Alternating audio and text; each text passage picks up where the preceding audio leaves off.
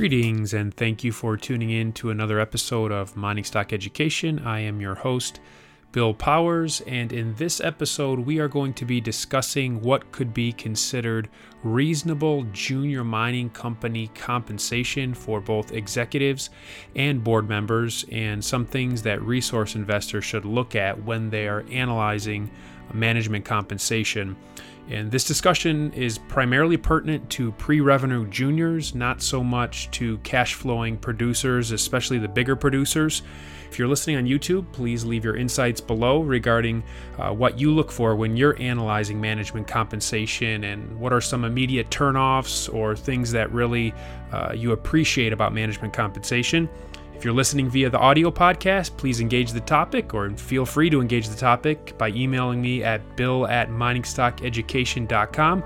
I'd like to hear your thoughts and feedback on this topic. I've asked four executives, different executives of junior mining companies that I respect, to share their insights with us on this topic. All four men have served on the board of directors of junior miners and they actively invest their own money in junior mining stocks. The four executives are Ivan Bebek, Executive Chairman of Auryn Resources, Heye Daun, CEO and Director, co founder of Osino Resources. Both Auryn and Osino are sponsors of this show. Hugh Agro, President, CEO, and Director of Revival Gold, and Doug Ramshaw, who is the President and Director of Minera Alamos.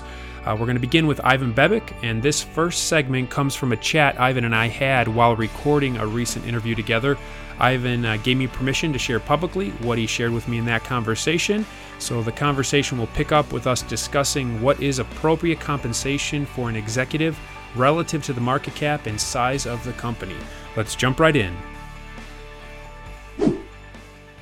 I know that just from talking to a lot of people, they get kind of if someone's making 300 and it, you're talking about a 15 to 40 million dollar market cap. Yeah, no, no, no. It's all market cap 100%.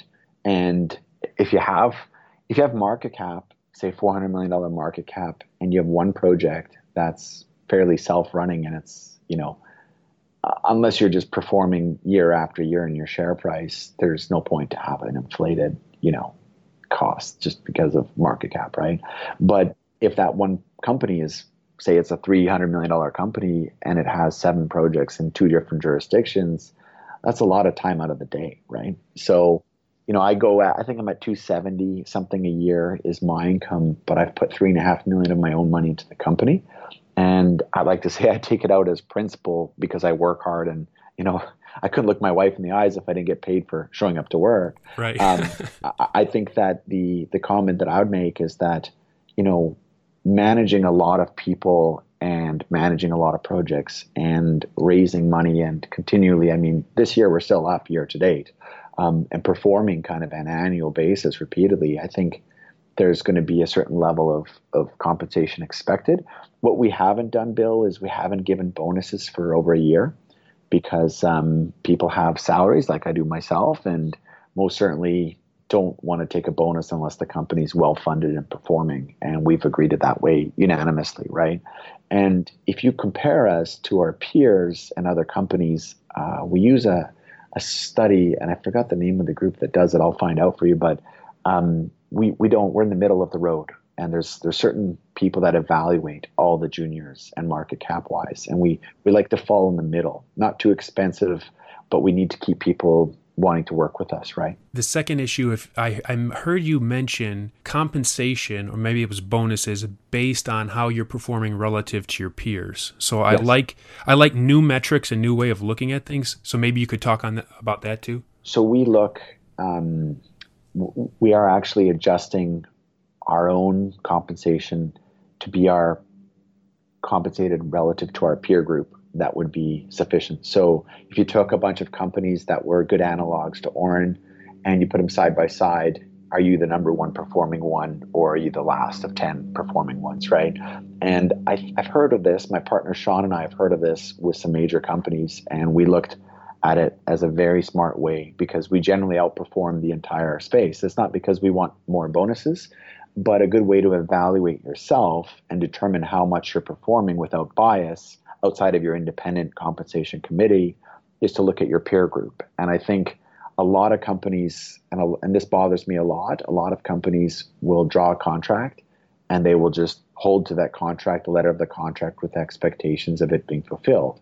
Um, okay, if you're a producing mining entity and if your compensation is reasonable, but if you're a junior, if capital's you know not coming in readily, and if you're not performing, I don't see how you should be entitled to any kind of a, a substantial bonus. I think your bonus is that you continue to get supported financially and to keep your company alive a bit longer, right?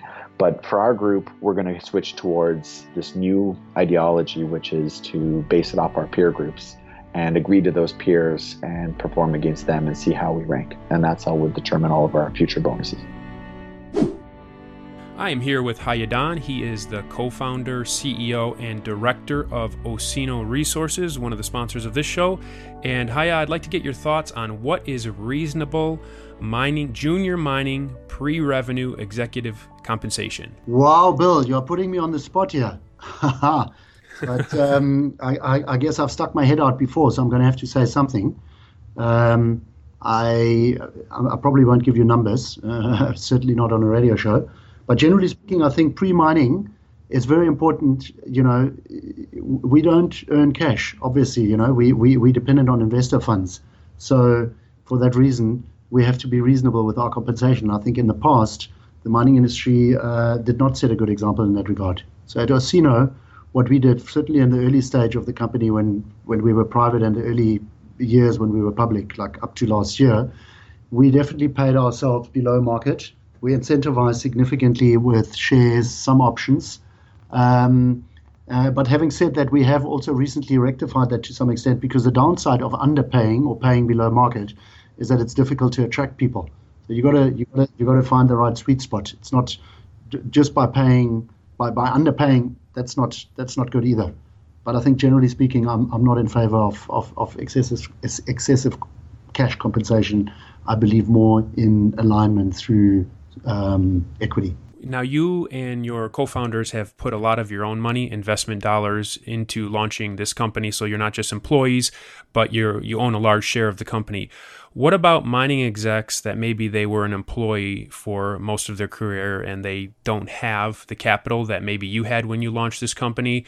What would be reasonable compensation for them considering they may not have as much in terms of investment dollars when they launch their first solo project? Look, I mean, if you're hiring somebody who's not a founder of the company, then um, you're going to have to pay them because if you pay peanuts, you get peanuts. But I think the issue that I have is that quite often, um, in the especially in the junior space, it's difficult. Well, it's very very difficult to find good people. But the best situation you could be in is if you find people that are truly aligned, i.e., that are invested, that are not just hired guns, but that are part of the formation or the or the the uh, you know, the start of the company, the growth of the company, like in my case. I mean, in my case, I've, I've been in the industry for 25 years. Um, if I had stayed at Anglo or one of the other blue chip mining companies that I worked for, um, from a cash perspective, I'd be earning a lot more than, than I do now. And I have to ask myself that question sometimes am, am I doing the right thing? There's, there's, a significant opportunity cost involved. But I do this because, um, you know, I like the entrepreneurship, et cetera, et cetera. Ultimately, I have to be compensated for that opportunity cost, though. Um, and like in Osino's case, we do that through um, equity issuances and so forth.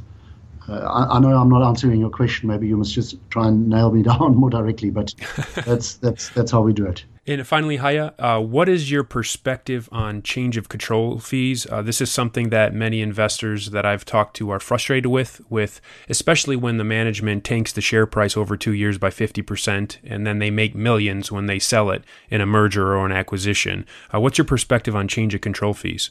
Well, I have strong feelings. I, I, do think they are necessary because I'm not, you know, it's it, it change of control fees are there to deal with the agency problem.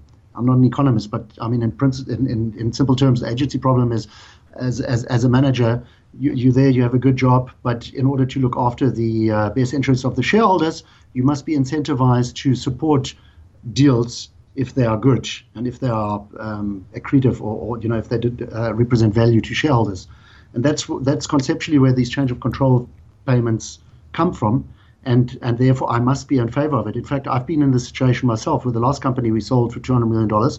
At the time, we had forty million dollars cash in the bank. We knew we had a great project. It was in 2012. We were living the dream. There was no reason for me to support the B2Gold transaction.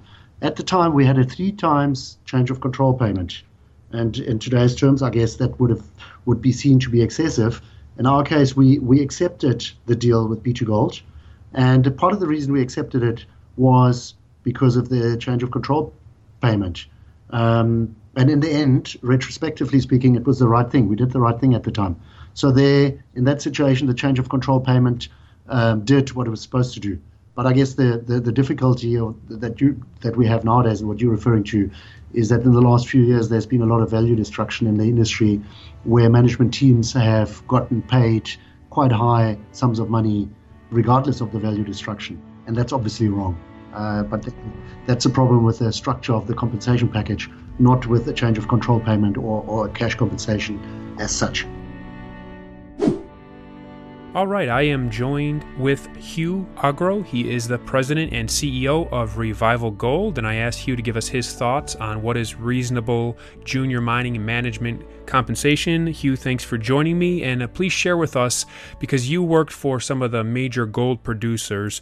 Share with us what it takes to recruit somebody that may have a nice salary and a nice position from one of these major gold producers to come and work for a junior gold developer or, or exploration company. T- timely question, Bill. It's a difficult uh, difficult thing attracting uh, the senior and capable people that you need in the uh, in the space to to new businesses.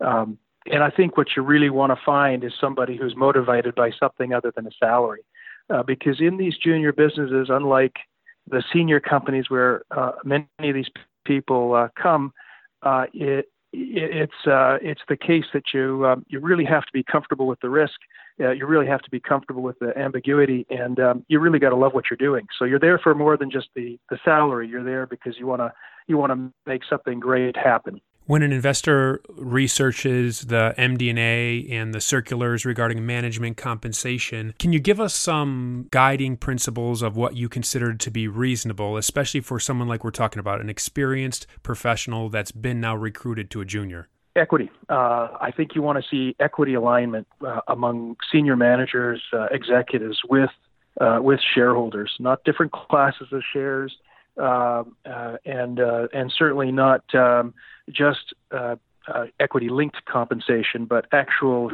shares, actual skin in the game, shares bought with real cash, not shares vended uh, through through uh, through some property arrangement or uh, through the construction of some uh, shell structure, but um, real shares bought with real money and a significant enough of them that it's meaningful to the uh, to the executive concerned. When it comes to board compensation, how do you approach that at Revival Gold, and also how do you approach management compensation? Well, it's similar to the way um, you know um, a, a, number of our peers approach the, the situation. At Revival Gold, we pay very basic uh, uh, salaries and board fees, and then we encourage our board members and, and our uh, executives to buy shares. And at Revival Gold, uh, we have about 13% uh, uh, management team ownership in the business. That's shares that have been bought in the market, shares that have been bought as part of private placements, but shares that have been bought with real cash.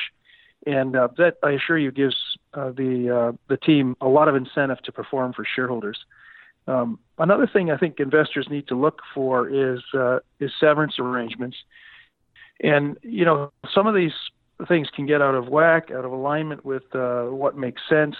Um, it often is the case that executive teams are are uh, can be motivated by doing transactions just for the sake of doing the transaction as a result of these uh, very constructive uh, severance provisions. And uh, it, the good thing is that all of this is available to investors to see in the circulars.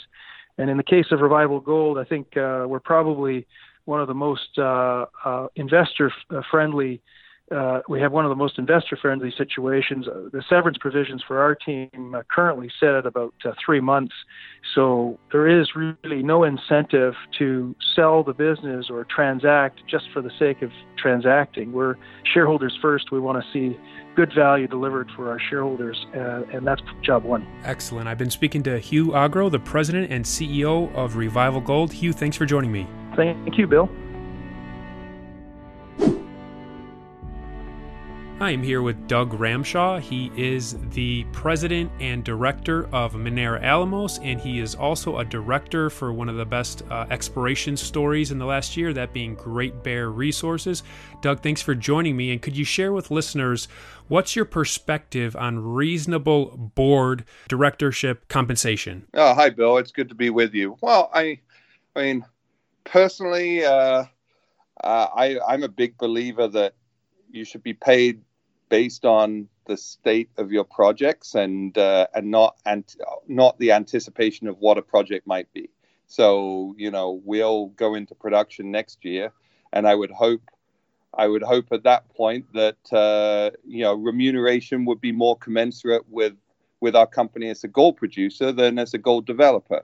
And likewise, if we were a gold explorer, I think it would be commensurate with that stage. So, um, you know, I think uh, you know you need to align your you, you have to align your work you know your your salary to the status of the projects that are within the company and not try to anticipate what they might be. That's that's the way i look at it. And with directors of boards of junior miners that are pre-revenue do you think that the primary compensation should be maybe options with expenses paid would that be considered reasonable yeah, I think you know it, it all depends how active you are as a director. And you know, we, you know, I I I don't want to be a director of a company that I'm not active and engaged to support the company and its business model. But typically, yeah, I think director fees should be very modest.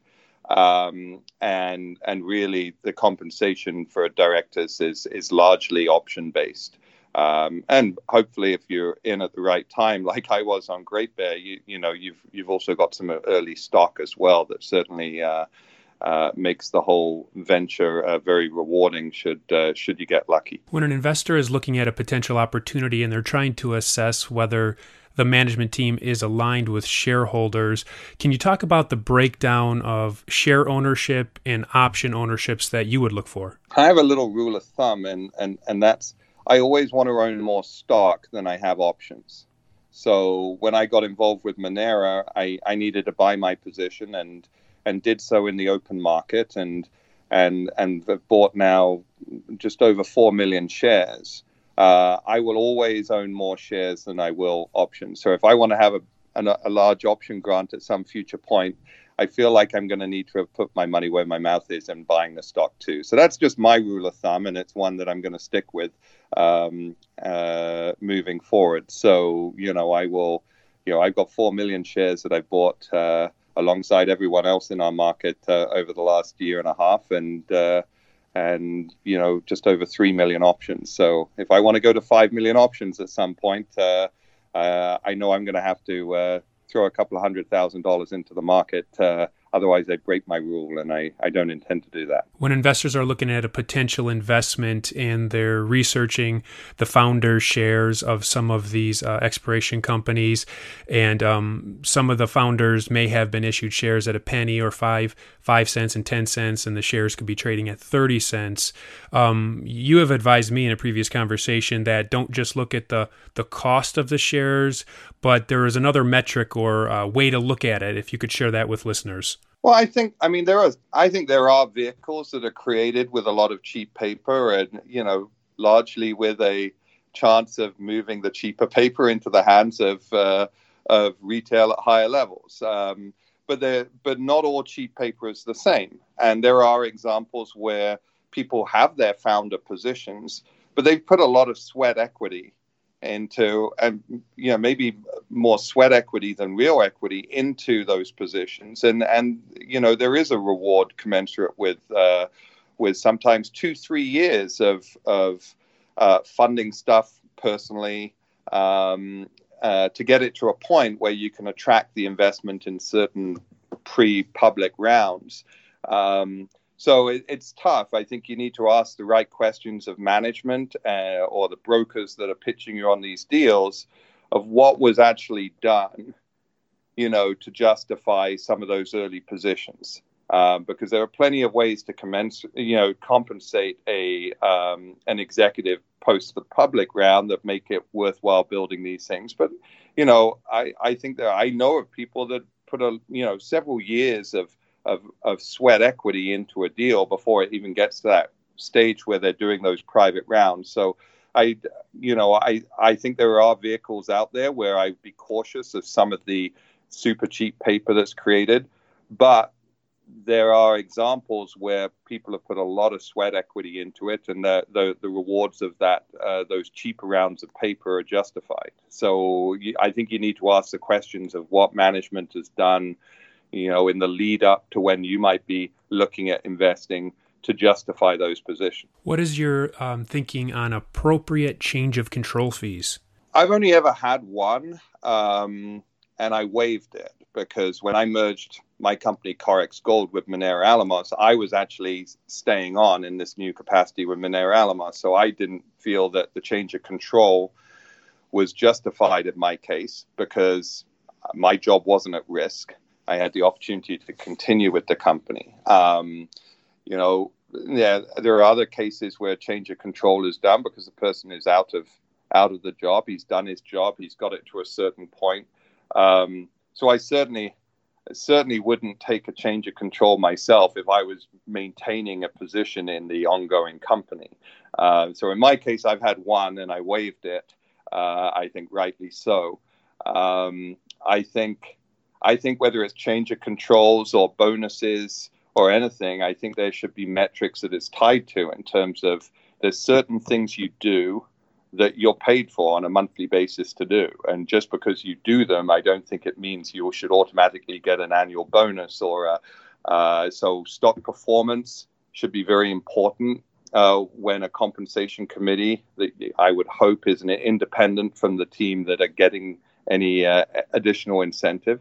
Um, stock performance and, and meeting or exceeding goals on fundraising or um, you know, all that comes into play. I think, uh, you know, companies should have uh, very strict kind of compensation committee uh, metrics that uh, that allow for due reward of maybe going above and beyond in any given calendar year for, for, for one's efforts. And I think the same applies to change of control payment. Excellent. You've been listening to Doug Ramshaw. He is the president and director of Minera Alamos. Doug, thanks for joining me. Thanks, Bill. Thank you for listening to this Mining Stock Education podcast. Please subscribe and share with like minded investors. Visit us on the web at miningstockeducation.com for more resources on precious metals and natural resource investing. At our website, you can also sign up for our free newsletter for interview transcripts, stock picks, and more.